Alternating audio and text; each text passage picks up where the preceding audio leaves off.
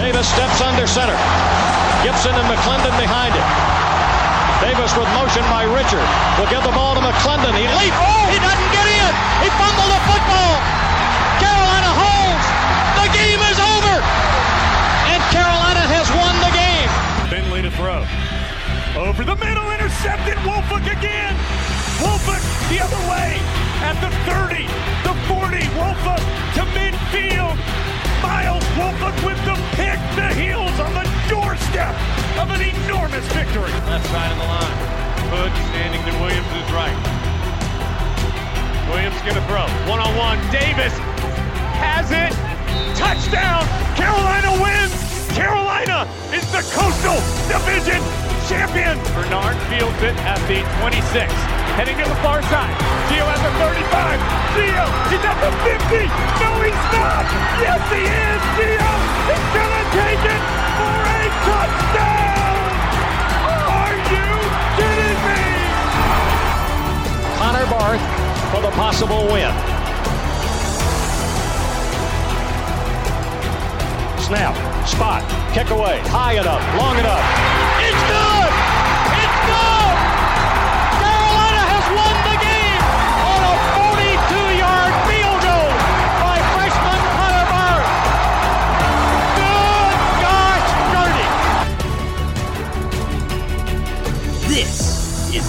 Heel Tough Blog Podcast.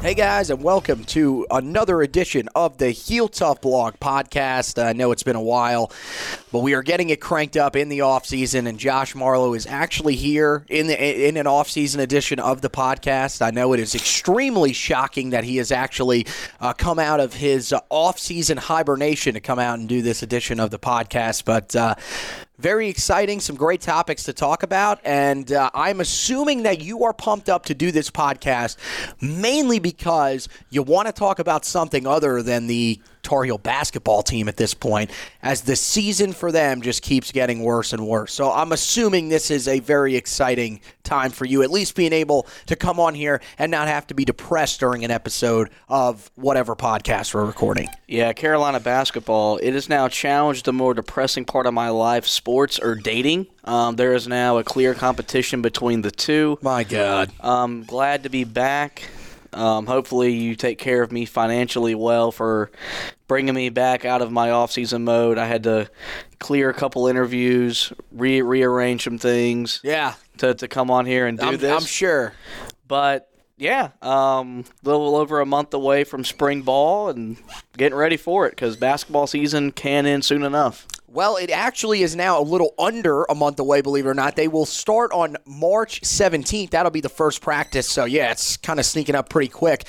Uh, but really, the main storylines that we want to start here with uh, here on the opening drive is going to be uh, the commitments that Carolina landed just last week. A couple of really big ones.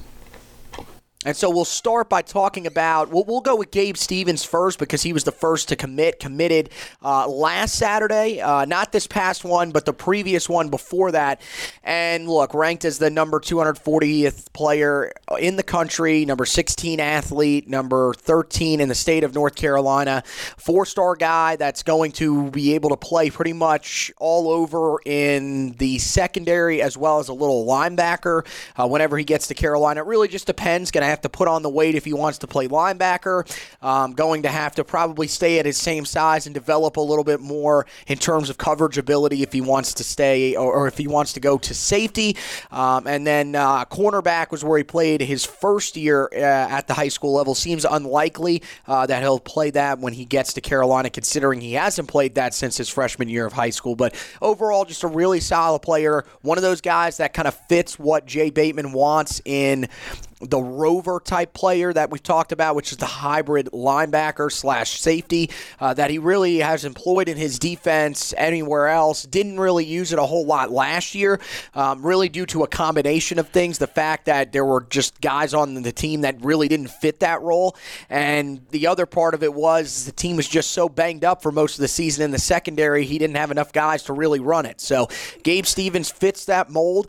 And again, another guy that in the state of North Carolina is inside the top 15 and, you know, really helps not only when it comes to his commitment, but is a guy that has really good connections with a lot of guys around the state and can help with other commitments. And that's kind of the same way that you feel about Gavin Blackwell, the number 91 overall player in the 2021 class, number 16 wide receiver in the class, which I thought is just ridiculous. 91 guys that are ranked, um, or 90 guys actually that are ranked ahead of him. 15 of them are wide receivers. So wide receiver looked at as a very strong group uh, in the 2021 class. And then he is the number five player in the state of North Carolina. Really good all around player, a guy that is about as polished of a route runner as you're going to see coming out of high school. Still got a year to go. Um, guy that catches just about everything. There were a couple highlights that really stuck out to me. Of course, uh, the highlight from last year for, from him for me was uh, in that first game of the year uh, at Matthews Sportsplex playing against Charlotte Christian, made an unbelievable catch on a throw that was a little bit underthrown uh, by a freshman quarterback, Carson Black, who's a name you'll have to keep an eye on here in future years. But uh, Gavin Blackwell, just an all around really strong wide receiver for the Tar Heels, and it really helps them at a position of need. And Mack Brown's staff continuing to do a phenomenal job uh, here in the 2021 class, carrying over from what was a great 2020 class. And so we'll move on to the main topic right there. Just wanted to give you a little bit of an intro into those two guys. Of course, you can head over the website right now and check out the more in depth commitment articles on those guys where we dive into them a little bit deeper, look at their statistics, as well as look at their tape and break down their play for you. So go back and check those out on the website. But we'll go to the main topic, which still has to do a little bit with recruiting, and that starts with Tim Brewster departing from Carolina. Now it's been a little over two weeks, but I think this was one that kind of caught us all a little bit off guard. Maybe it shouldn't have. But when you saw the news initially break, what was your thinking? Because I think it's it's interesting considering that I'm really more the guy that follows the recruiting here. You're the guy that really kind of focuses on the you know, in game stuff and, and everything during the season. So, how do you think that Tim Brewster leaving affects this Tar Heel team, especially on the field? Um, yeah, it, it was surprising, uh, but then you find out why he left, and it wasn't very surprising. I think we knew when he came to join Mack Brown's staff, he probably wasn't going to be here for the long haul. This is now his fourth job in four years. It came down to he couldn't say no to the money. He can make it about, yeah, you got a better chance to win a national title at Florida or recruiting's better in Florida, whatever. He left because of money.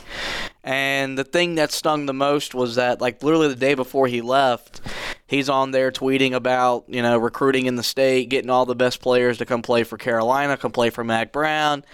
Next day he leaves.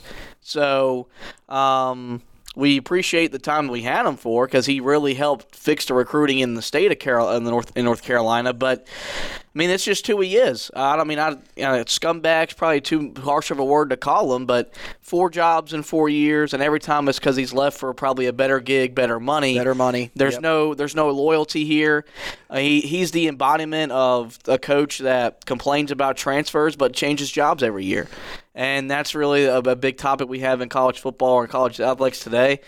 And you know, wish him the best of luck at Florida. But yeah, um, I don't know. I mean, I don't know. Uh, Mack Brown probably, probably caught Mack Brown off guard because this is a guy that was here for the, the, the major rebuild when they were here the first time.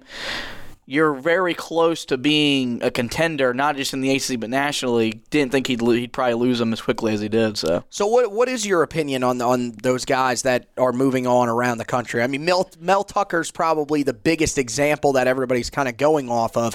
I don't know, uh, you know, I haven't seen Brewster's salary at Florida. I'm with you. I'm thinking that there definitely is more a, a, decent amount more money there. I don't know if it's quite Mel Tucker style where they doubled it, but are you one of those guys that thinks that if a coach makes a move like that, then kids should be able to make a move like that. Where do you stand on that? The ACC did have some actual news on that yesterday, supporting the one-time transfer without penalty rule yesterday afternoon. Actually, Yeah, no, that that's common sense. I think in the 60s and 70s when kids committed they committed to an institution to get an education on top of playing football or whatever sport they're in now, they're not committing to a school, they're committing to a coach they have a relationship with.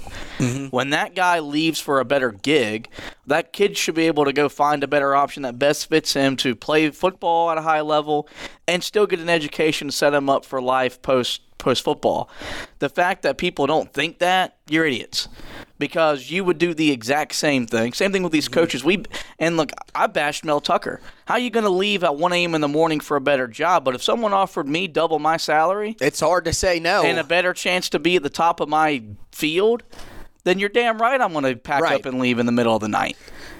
But so should these kids. Yeah, they should be allowed to go, and they shouldn't be penalized. They shouldn't have to sit out a year because they want to transfer because their coach left them or quit on them, whatever you want to say it is, for a, a, a different opportunity.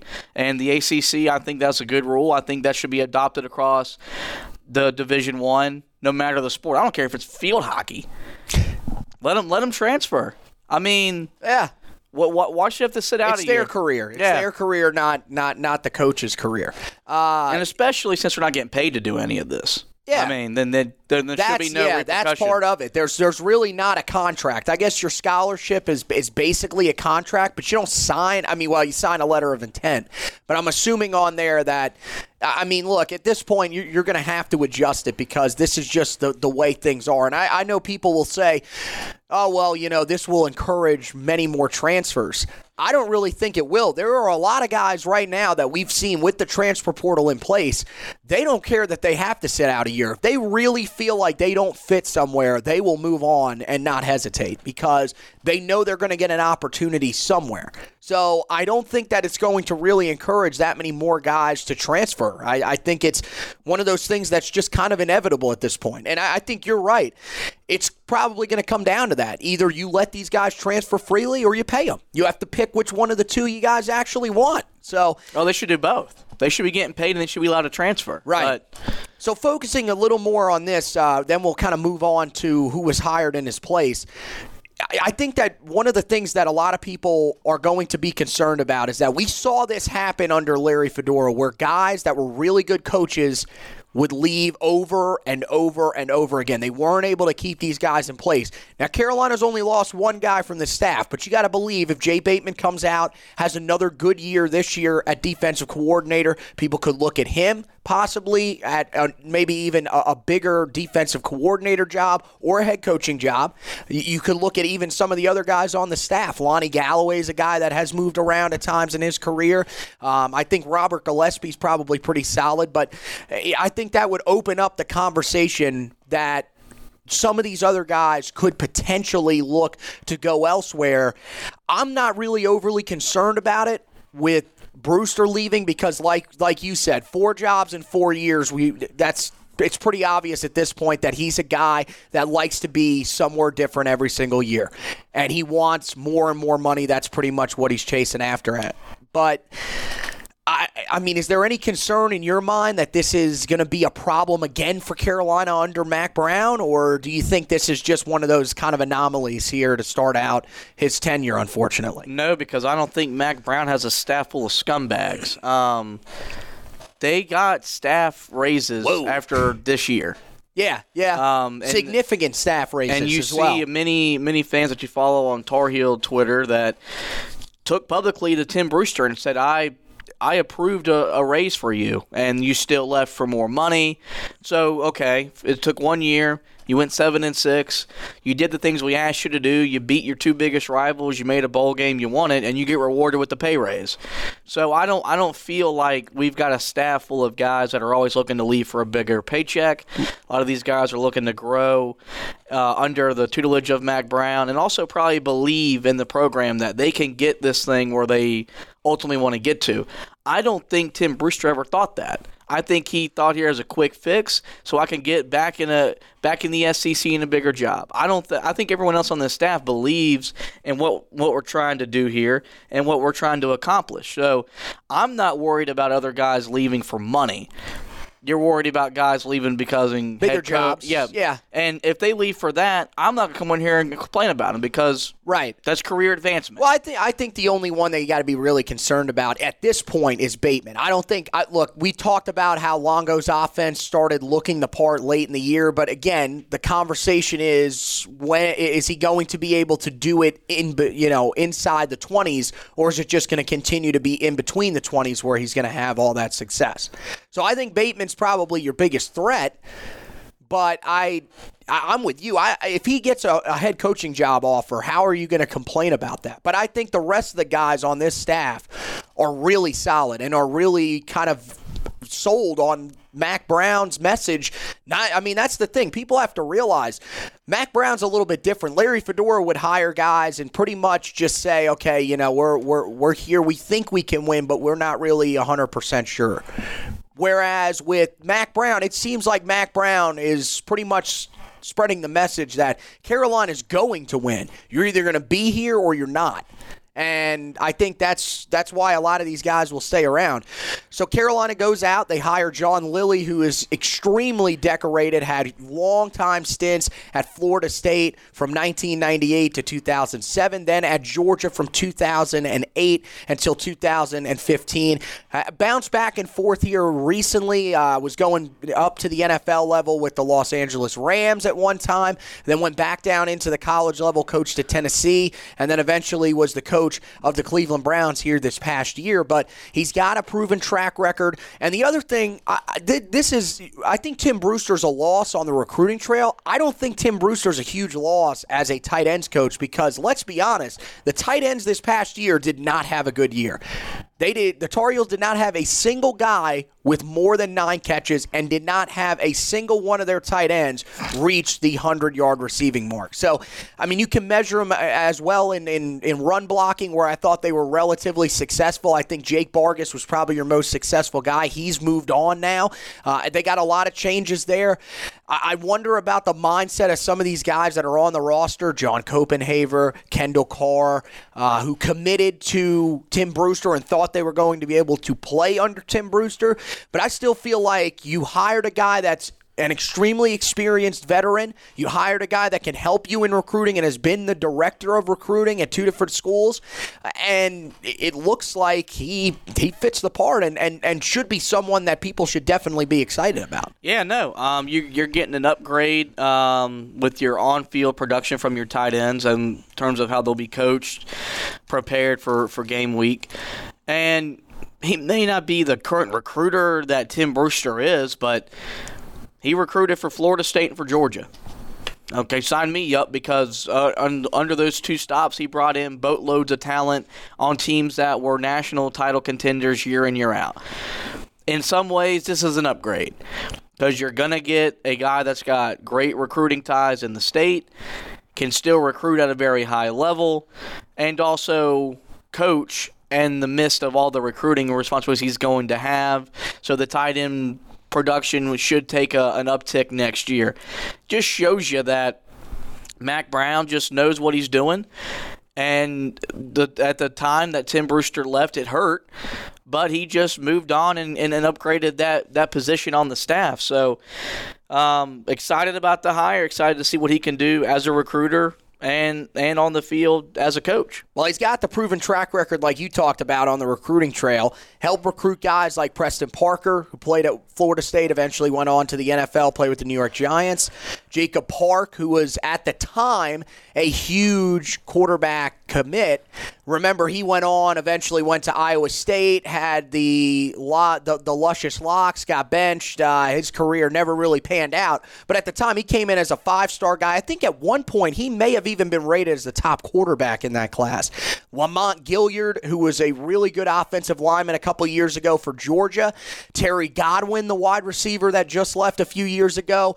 Really strong player that uh, came in, highly rated prospect. And then the one that I think should stick the most with people, Roquan Smith, who of course went extremely high in the NFL draft uh, to the Chicago Bears. Really good overall player, currently at the NFL level as well uh, after a decorated career at Georgia. So he's got the track record, and you, you you would think that there will be some improvement from the tight ends this year. Uh, Garrett Walston looks like a guy that kind of fits the mold of the type of tight end that you would want in a Phil Longo offense. Athletic, good route runner, good hands. Just hasn't really gotten the ball a whole lot.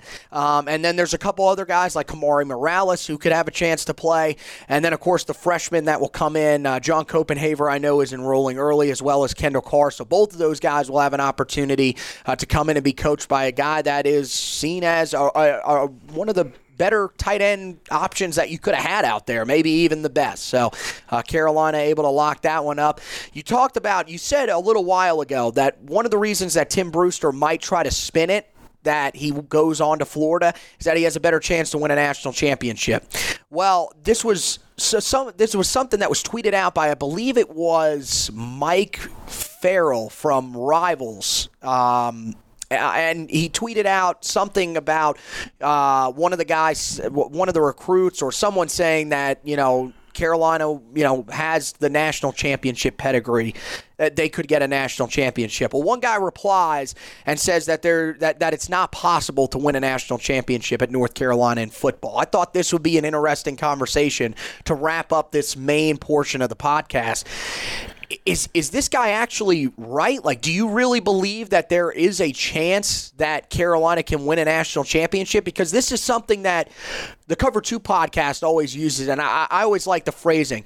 Does Carolina have the championship pedigree. There's a lot of different stuff that goes into it, which is recruiting area, which is huge. Um, I mean, Carolina, you see they're having success. 19th rated class this past year. Now the 10th rated class. Of course, we don't know if that'll stay up that high. We would think it's probably going to be pretty good again this year, especially if they recruit the state of North Carolina the way they have early. Um, but I, I think you know those that's a really big thing. Uh, you got to have, uh, of course, be in a power conference. It feels like that's pretty much going to be a requirement now. We don't think we'll ever see a group of five team in the playoff, let alone win the playoff.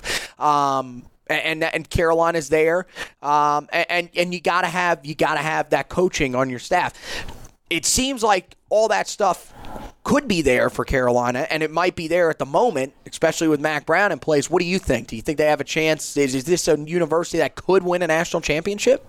It's it's possible because they've been in contention before. The most important thing it takes isn't the recruiting. The uh, you got to have the right guy. With Mack Brown, Carolina's got a chance to be a legitimate national title contender with Butch Davis there the year before all hell broke loose was a legitimate threat to win the national championship. That was the kind of guy that when we made that hire, that was the, the thinking. You were trying to make football more of a priority. We right. understand that it'll never be the number one sport at Carolina for obvious reasons. Women's soccer. But yeah, because women's soccer and Anson Dorrance is f- fantastic.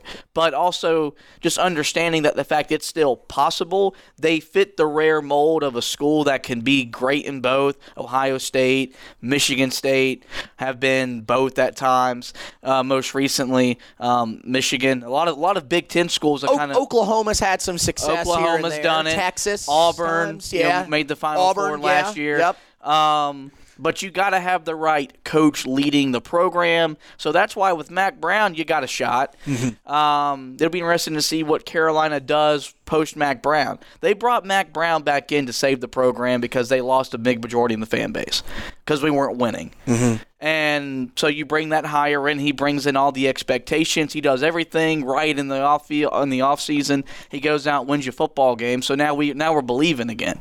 But what does Carolina do post Mack Brown? Do you go hire a Larry Fedora type of guy? We've ran that track. You're not going to win a national title under that kind of guy. Right. So that's that's the most important thing. I think football is becoming more important to Tar Heel fans than it, it was. Because then you look at our fan base, you got the older fan base that are still diehard football, basketball. You've got the middle part, like where my dad was just more of a basketball fan growing up for Carolina in general. Then you've got the younger generation, you and I, that were were both. We want to win in both because, well, we want to win in everything. So that's the thing is you got to have you have this medium of fan bases where it's it's different, and You've got to find a way to be good in both. Carolina's there right now. You've got a team that's going to be a top 20 team next year in the preseason. Mm-hmm. They win their first two games, legitimate threat to make the college football playoff. They're there already in the yeah. second year under Mack Brown. I, yeah, I would so agree with that. Yep. It's possible. Will it happen? Most likely not. And not because of Carolina.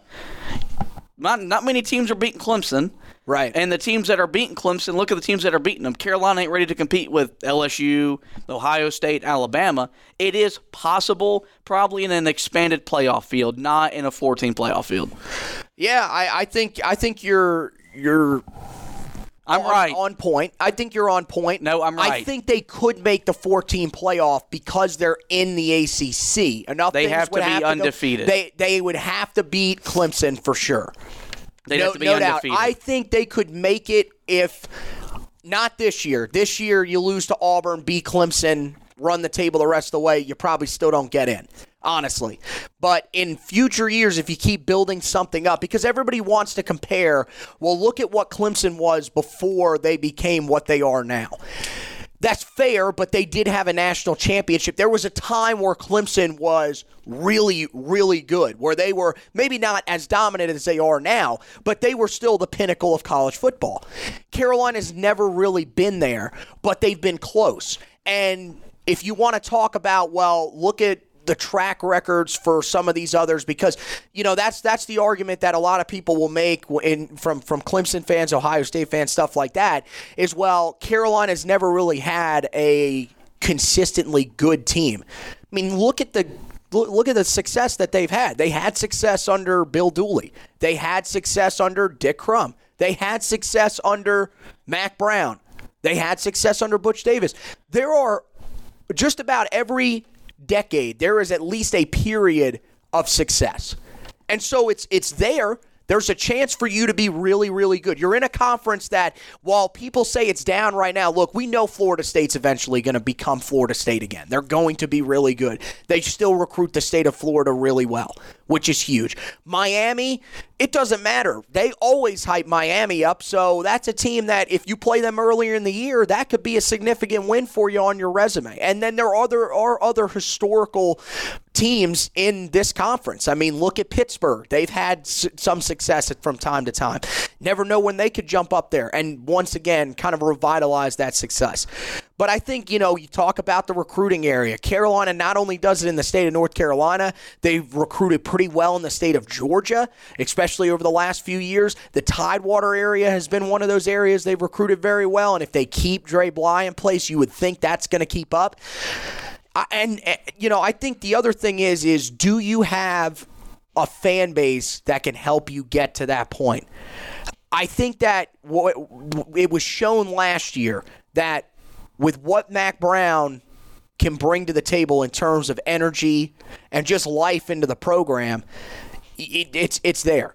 Their fan base is supportive enough to where people will want to come there and, and, and play for you. And that's huge because you got to be able to have a good home field environment. You've got to be able to welcome in these difficult opponents and find ways to win games against them.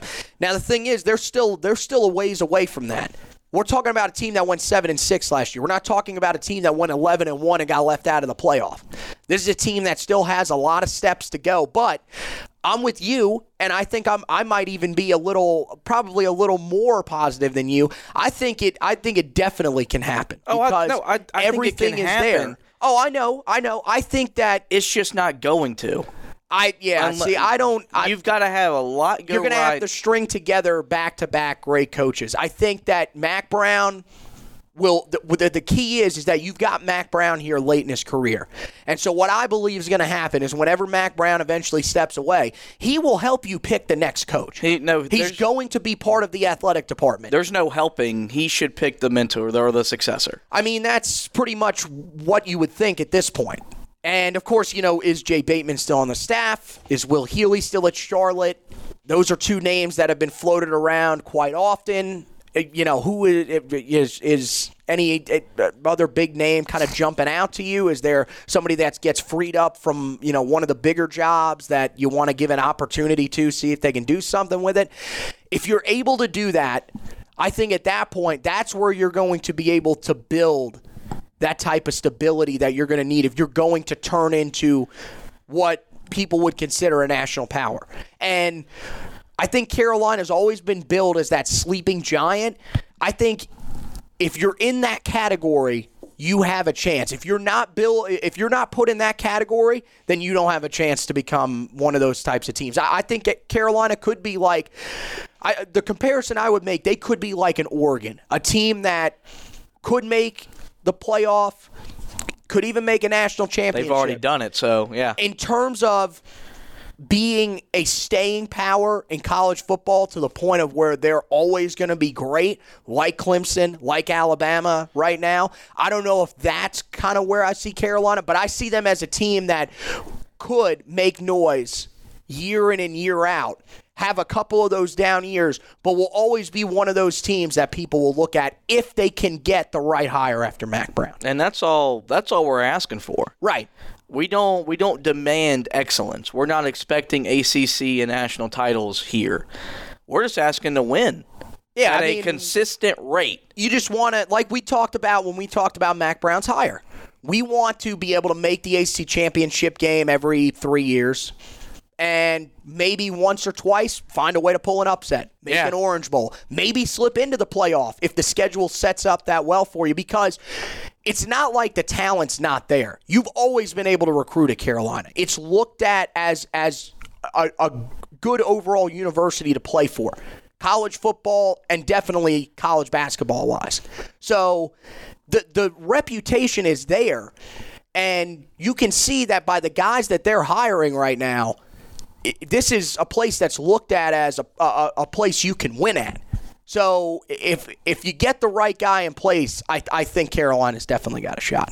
Oh yeah, no, I definitely agree. I just the most important thing is how do they handle Mack Brown's retirement. Mm-hmm. That'll that'll be the the thing. They struggled with Carolina basketball post Dean Smith, post Dean Guthridge or Bill Guthridge. How does Carolina handle post Mac Brown part two? They didn't handle it good the first time.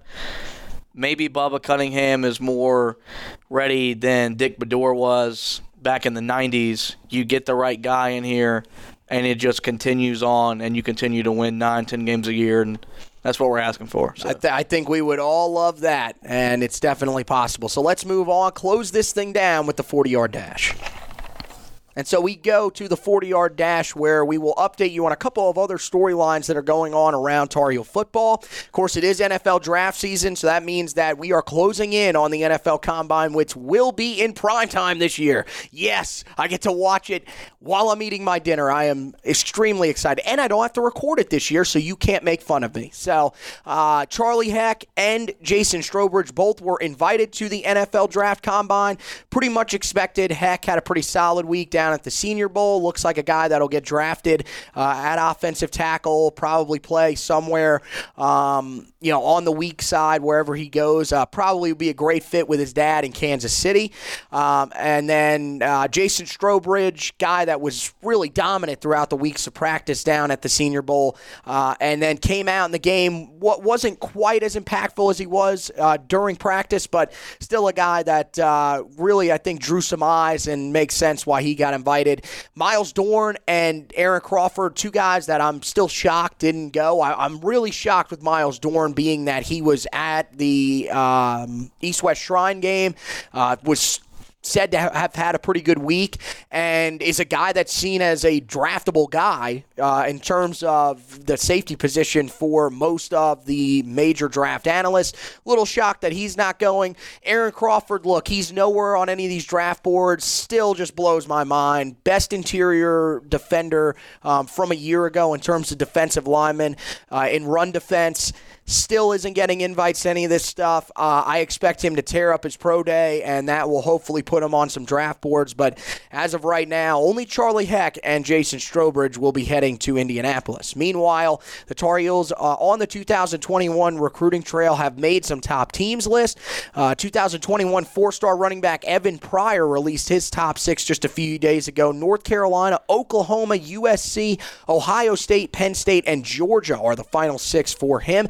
And Carolina is said to have had a, uh, a little bit of a boost with the fact that Gavin Blackwell did commit. Really good relationship between Pryor and Blackwell, so keep an eye on that. We'll see how that affects his recruitment, but some really tough schools that Carolina is going to have to fight off in Ohio State and Penn State who have. Uh, the history at running back and uh, should be able to uh, keep themselves in the race pretty firmly.